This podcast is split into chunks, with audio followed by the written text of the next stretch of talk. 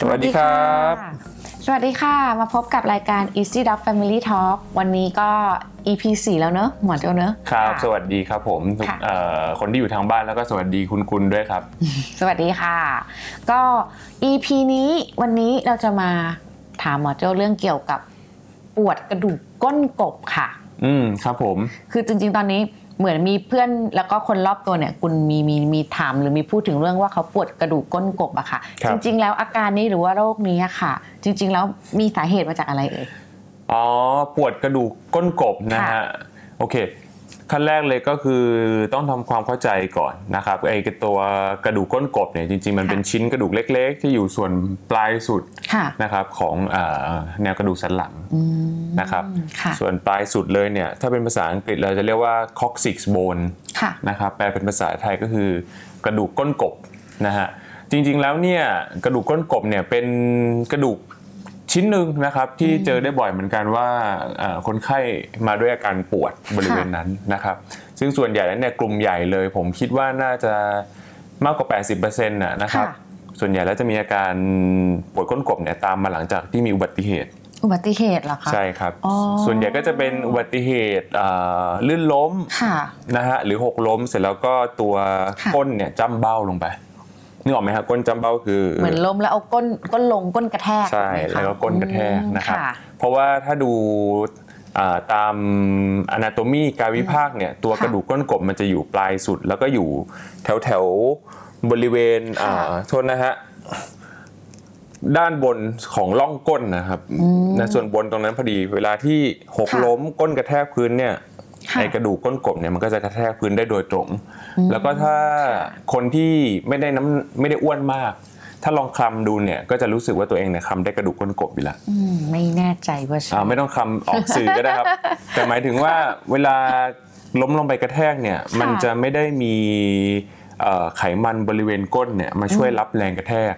นะครับกระดูกก้นกบเนี่ยค่ะมันจะอยู่ติดกับผิวหนังเพราะฉะนั้นเวลากระแทกเนี่ยมันเลยเจ็บได้ง่ายแปลว่าถ้าคนน้ำหนัก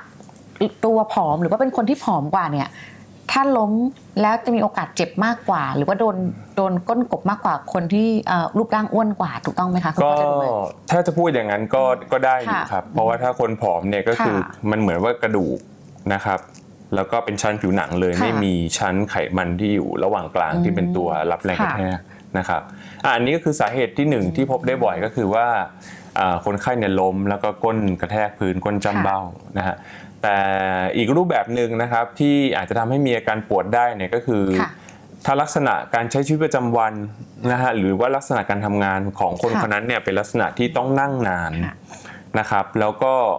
ชอบที่จะนั่งในในท่าทางที่มันไม่ปกตินะครับอืมยกตัวอย่างเช่นที่พบบ่อยๆ ก็คือนั่งแล้วชอบเอน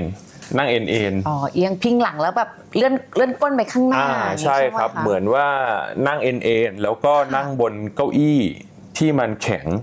นะครับ หรือนั่งบนฟูกที่มันแข็งค่ะ หรือว่านั่งขับรถเอ่อเป็นเวลานานๆในท่าที่เอนหลังเยอะอ๋อเพราะว่ากระดูกก้นกบมันเป็นส่วนที่ล่างสุดเนอะก็จะสัมผัสโดนเก้าอี้ๆใช่ถูกต้องอืมคือถ้าค่ะเกิดว่าเรานั่งตัวตรงเนี่ยนะครับบริเวณที่รับน้ำหนักของร่างกายมันจะเป็นบริเวณก้นค่ะนะครับซึ่งมีไขมันมารองรับมันก็จะไม่เจ็บ แต่ถ้าเรานั่งเอนตัวปุ๊บเนี่ยนะครับตัวกระดูกก้นกบเนี่ยมันจะเป็นบริเวณที่มาอ่าสัมผัสกับเก้าอี้หรือว่าเบาะค่ะนะฮะก็จะทำให้มีอาการอ่าเจ็บได้ง่ายค่ะเป็นลักษณะเป็น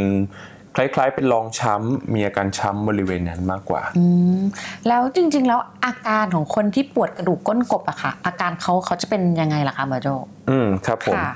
ถ้าพูดถึงอาการเนี่ยนะฮะอันดับหนึ่งเลยก็คือมักจะมาด้วยอาการปวดค่ะถูกไหมครับ มันก็เป็นลักษณะของมีเอ่อการบาดเจ็บบริเวณค่ะอวัยวะข้างเคียง นะครับอาจจะมีเส้นเอ็นอักเสบหรือกล้ามเนื้ออักเสบนะครับเพราะว่าบริเวณกระดูกก้นกบเนี่ยจริง ๆ แล้วมันจะเป็นบริเวณที่มีเส้นเอ็นค่ะแล้วก็มีกล้ามเนื้อบริเวณหูรูดเนี่ยค่ะมาเกาะบริเวณกระดูกก้นกบเนี่ยหลายเส้นเลยปริมาณมากอืมนะครับเพราะฉะนั้นแล้วเนี่ยเวลามีกระแทกหรือว่ามีบาดเจ็บเนี่ยกล้ามเนื้อแล้วก็เส้นเอ็นบริเวณนั้นเนี่ยค่ะมันก็จะมีอาการเอ่อช้ำตามมาได้อืมนะครับค่ะอันนั้นคืออาการที่หนึ่งคืออาการปวดนะฮะ ส่วนอาการอย่างอื่นเนี่ยอาจจะเจอได้บ้างแต่ค่อนข้างน้อยมากค่ะนะครับ เช่นอาการชาชารอบเออบริเวณก้น หรือชารอบบริเวณทวารหนักบริเวณก้นเนื้อบริเวณก้นเหรอคะใช่ครับ เพราะว่าจริงๆแล้วเนี่ยเอ่อตัวกระดูกก้นกบหรือ coccyx เนี่ยมันเป็นถือว่าเป็นส่วนหนึ่งเป็นติ่งล่างสุดของแนวกระดูกสันหลังอืม นะครับซึ่งเราทราบกันดีอยู่แล้วว่ากระดูกสันหลังเนี่ยมันมีแนวเอ่อเส้นประสาทไขสันหลัง แล้วก็แนวค่ะเอ่อระบบประสาทเนี่ยวิ่งตามวิ่งลงมาจากสมองนะครับเพราะฉะนั้นแล้วเนี่ยตัวกระดูกก้นกบเนี่ยมันก็ยังมีแขนงของเส้นประสาทอยู่บางส่วนอืม นะครับการค่ะบาดเจ็บนะฮะการอักเสบบริเวณนั้นเนี่ยมันก็จะอาจจะมีผลกระทบต่อเส้นประสาทรอบๆได้อืมแล้วก็จะทำให้มีอาการชาบริเวณค่ะก้นหรือรอบทวารหนักได้ แต่ว่าอ่าพบได้น้อยกว่าอ๋อค่ะนะครับ ส่วนใหญ่แล้วเนี่ยจะอาจจะพบในกรณีที่ล้มแล้วกระแทกแล้วมันแรงจริงค่ะๆจนกระทั่งมีกระดูกหักอืมถึงแม้ว่าเราหรือว่าถึงแม้ว่าคนคนนั้นจะอายุน้อยก็มีผลเหมือนกันใช่ไหมคะหมอโจ หรือว่ามีไม่ได้เกี่ยวกับอายุอ่าจริง ๆ ก็เกี่ยวกับอายุส่วนหนึ่งด้วยครับอ๋อเพราะว่าค่ะอายุเนี่ยมันจะเป็นปัจจัยหนึ่งของอ่าค่ะโรคกระดูกพรุนหรือว่าโรคกระดูกบางค่ะนะครับ ซึ่งมันจะทำให้กระดูกเนี่ยอาจจะมีการหักง่ายอืมนะครับ ถ้ากระดูกก้นกบเนี่ยหักก็อาจจะมีอาการปวดมากกว่าปกติ หรือว่ามีอาการชามากกว่าปกติค่ะเป็นไปได้เป็นไปได้ครับอืมค่ะอืมเราก็ได้รู้แล้วว่าอาการของการปวดกระดูกก้นกบอะเป็นยังไงเนอะคราวนี้อยากจะรู้วิธีการการป้องกันนะคะหมอโจว่าทำยังไงดีถึงจะไม่ให้เป็นเป็นโรคหรือว่าเป็นอาการกระดูกก้นกบอะค่ะโอเคเอ่ออันดับที่หนึ่งเลยก็คือ พยายามหลีกเลี่ยงอย่าไปล้มอะนะครับพูดง่ายๆนะครับ ถ้าถ้าสาเหตุของการปวดก้นกบเกิดจากอุบัติเหตุ เพราะฉะนั้นเราก็ต้องค่ะระวังค่ะนะฮะอย่าอย่าล้มแล้วก็เอ่ออย่าก้นกระแทก ซึ่งบางทีก็คงจะป้องกันได้ยากอืมใช่ไหมครับผมว่าคงป้องกันได้ยากก็คือต้องค่ะระวังนะฮะไอ้ส่วนที่เราจะพยายามป้องกันตัวเองระวังได้มากกว่า น่าจะเป็นเรื่องของเอ่อท่าทางการนั่งอืมค่ะนะครับที่มันทำให้เกิดการกดทับ นะครับค่ะบริเวณกระดูกก้นกบในเวลานานจนกระทั่งเกิดการอักเสบของกล้ามเนื้อเส้นเอ็นค่ะนะฮะง่ายๆก็คือว่าอ่าถ้าใครตอนนี้นะฮะเริ่มมีอาการปวดหรือมีอาการชาบริเวณนั้นเนี่ยก็ให้เริ่มปรับท่าทางการนั่งก่อนอืมนะครับอาจจะเริ่มปรับค่ะจากเออลองลองสังเกตตัวเองนะครับ ว่าเราเนี่ยเวลาเรานั่งเนี่ยเรานั่งหลังตรงพอไหม นะครับนิ้วนั่งอ่านะครับหรือเราเป็นคนติดนั่งเอนนั่งดูทีวีนั่งเอ่อดูจอคอมพิวเตอร์เนี่ยนั่งเอนมากเกินไปหรือเปล่า ก็จะปวดหลังเพิ่มขึ้นด้วยถูกไหมคะอ่าใช่ครับใช่ระวังนะคะนะฮะค่ะหรือว่าท่าทางการขับรถที่สำคัญอืมอืมนะครับอีกอย่างหนึ่งถ้าเราขับรถแล้วเอนมากเนี่ยเอ่อมีโอกาสที่จะเกิดพวกนี้ได้ค่ะนะครับการป้องกันก็คงคิดว่าคงจะได้ประมาณเท่านี้เท่านั้นเองอ๋อนะฮะแล้ววิธีการรักษาค่ะ เห็นเห็นเพื่อนบางคนเคยเป็นป วดกระดูกก้นกบอะค่ะ แล้วสมัยเรียนต้องเอาอืมหมอนโดนัทอะค่ะหมอนวงกลมๆ เอาไปนั่งเรียนด้วยหรือเอาไปเรียนที่มหาลัยด้วยอะค่ะ จริงๆเราจำเป็นต้องมีหมอนโดนัทหรือหมอนกลมๆนั้นไหมคะหมอโจโอเค คือถ้าพูดถึงเอ่อค่ะนี่พูดถึงเรื่องการรักษาแล้วนะครับใช่ใช่ค่ะอ่าผมผมอธิบายอย่างนี้แล้วกันนะครับมันมีขั้นมีตอนของการรักษาของมันค่ะนะครับ ถ้าสมมุติคนไข้มาด้วยอะผมสมมุติเคสว่าเป็นลักษณะเป็นอุบัติเหตุกันละกัน เพราะว่ามันเป็นอะไรที่เจอได้เยอะกว่าค่ะนะครับถ้ามาพบแพทย์ขั้นแรกแพทย์ก็ต้องตรวจร่างกายก่อนนะครับว่าเอ่อมันมีร่องรอยเอ่อบาดแผลบริเวณนั้นหรือเปล่าที่ผิวหนังอะนะครับ เช่นมีรอยเขียวช้ำ หรือว่ามีรอยห่อเลือดหรือเปล่า มันก็จะพอบอกได้ว่าเอ่อการล้มนั้นมันรุนแรงมาก หรือว่าเอ่อล้มเบาเบาๆนะครับ มันก็พอจะประเมินได้ค่ะนะฮะ หลังหลังจากนั้นเนี่ยถ้าหมอสงสัยว่าโหดูอาจจะมีรอยเอ่อจำเลือดนะครับหรือมีรอยฟกช้ำเยอะๆคนคนไข้ดูปวดเยอะ สงสัยเป็นไม่ได้ว่าอาจจะมีกระดูกหักหรือเปล่าอ๋อนะครับอ่าขั้นตอนเนี้ยมันก็ค่ะอาจจะต้องไปเอ็กซเรย์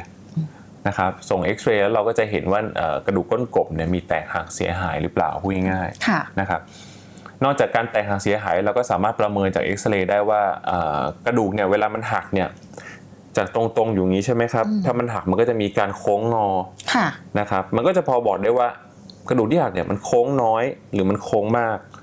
นะครับ ต่อไปในอนาคตจะมีปัญหาอะไรตามมาได้หรือเปล่าอ๋อมัมีก็ผลมีผลได้ในอนาคตมีผลได้บ้างค่ะนะครับ ในกรณีที่มันหักและงอเยอะจริง ๆนะครับอ่านี่ขั้นตอนที่หนึ่งเลย แพทย์ก็ตรวจร่างกาย อาจจะมีการส่งเอ็กซเรย์ค่ะนะครับซึ่งส่วนใหญ่แล้วเนี่ย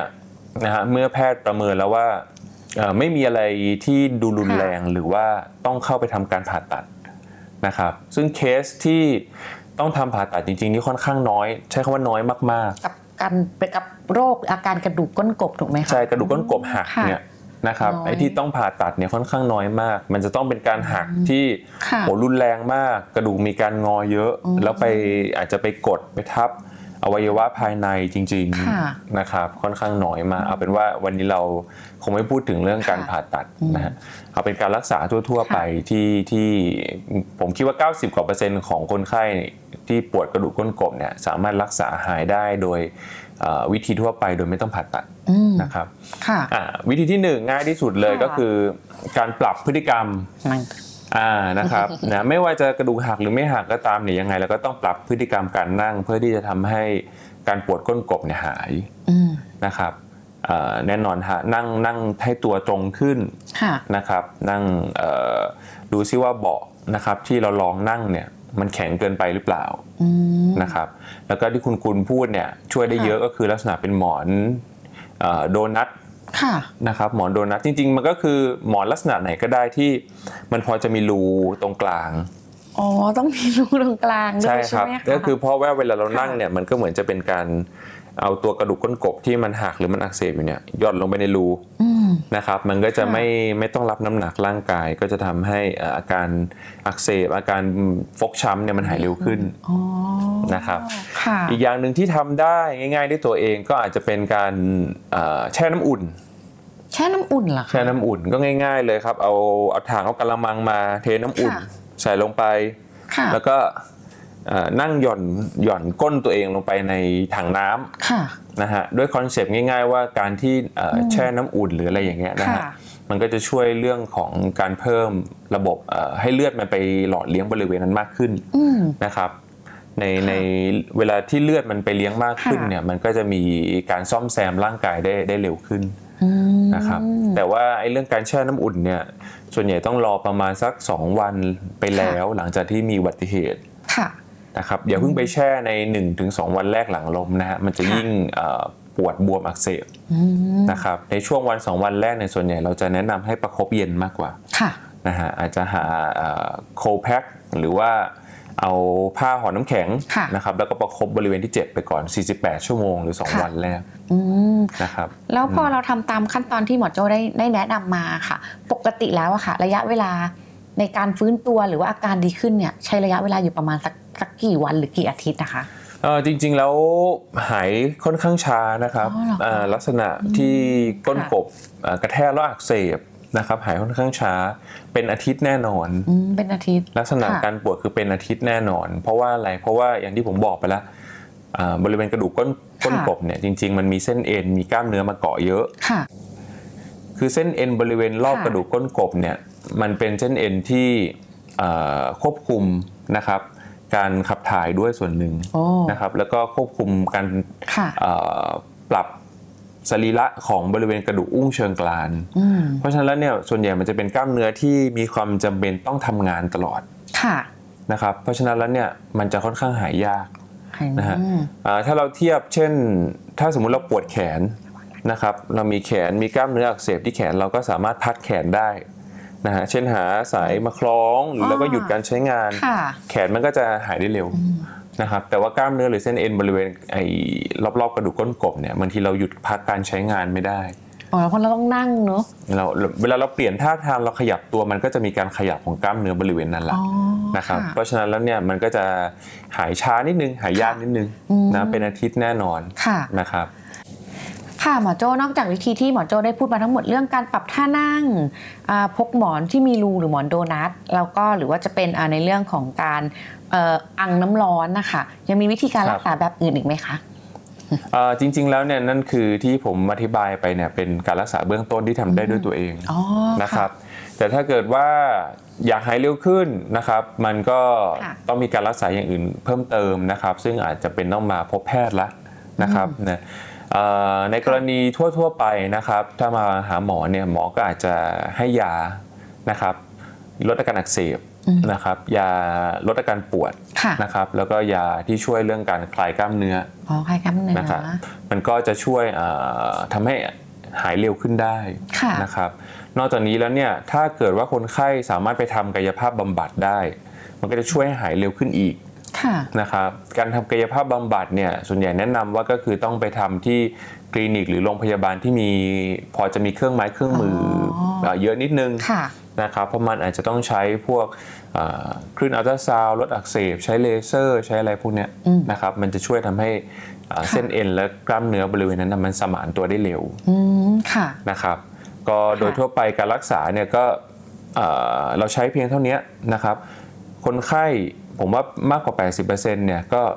หายหายใช่นะไหมครับคะสามารถหายได้แล้วก็กลับค่ะไปใช้ชีวิตประจำวันได้ ช้าหรือเร็วเท่านั้นเองค่ะนะครับ ในกรณีที่เอ่ออมอาการปวดเนี่ยมันไม่ไม่ดีขึ้นเลยหรือมันไม่หายหลังจากค่ะที่กินยาทำกายภาพบำบัดไปแล้วเป็นเดือนๆเนี่ยค่ะนะครับ มันก็มีอีกวิธีหนึ่งที่พอจะช่วยได้นะครับ ก็คือการฉีดยาเข้าไปบริเวณที่เจ็บเลยโอ้ นะครับอ่าใช่ก็อาจจะเป็นพวกอ่ายาชานะครับอาจจะผสมพวกสเตียรอยด์นะครับฉีดเข้าไปบริเวณกระดูกก้นกบที่มีค่ะเจ็บเนี่ยอักเสบนะฮะอันนั้นก็จะช่วยเอ่อทำค่ะให้อาการปวดมันหายได้เร็วเหมือนกันนะครับเอ่อท้ายที่สุดจริงๆนะเคสน้อยมากจริง ๆ ที่ถึงจะต้องไปทำผ่าตัดหรือว่าอะไร น้อยมากจริง ๆ ใช่ไหมใช่คะครับใช่ใช่ค่ะ ค่ะสำหรับคุณผู้ชมหรือคุณผู้ฟังนะคะ ถ้ามีคำถามหรือว่าอยากรู้อะไรเกี่ยวกับโรคกระดูกนะคะ ก็สามารถคอมเมนต์กันมาที่คลิปได้นะคะ หรือว่าฝาก subscribe นะคะ easy doc ค่ะ หรือว่าสามารถเข้าไปดูที่เว็บไซต์นะคะ easy doc in th นะคะ หรือว่าเป็นเพจของ Facebook นะคะ easy doc ค่ะ ก็สำหรับคลิปหน้าเดี๋ยวเรามาดูกันว่าจะมาพูดคุยเกี่ยวกับโรคกระดูกอะไรบ้างเนอะครับสำหรับผมคลิปนี้วันนี้ก็ขอบคุณมาก ๆ เลยนะคะ ไงฝากติดตามพวกเราด้วยนะคะ ขอบคุณค่ะ ครับ สวัสดีครับ สวัสดีค่ะสวัสดีครับ บาย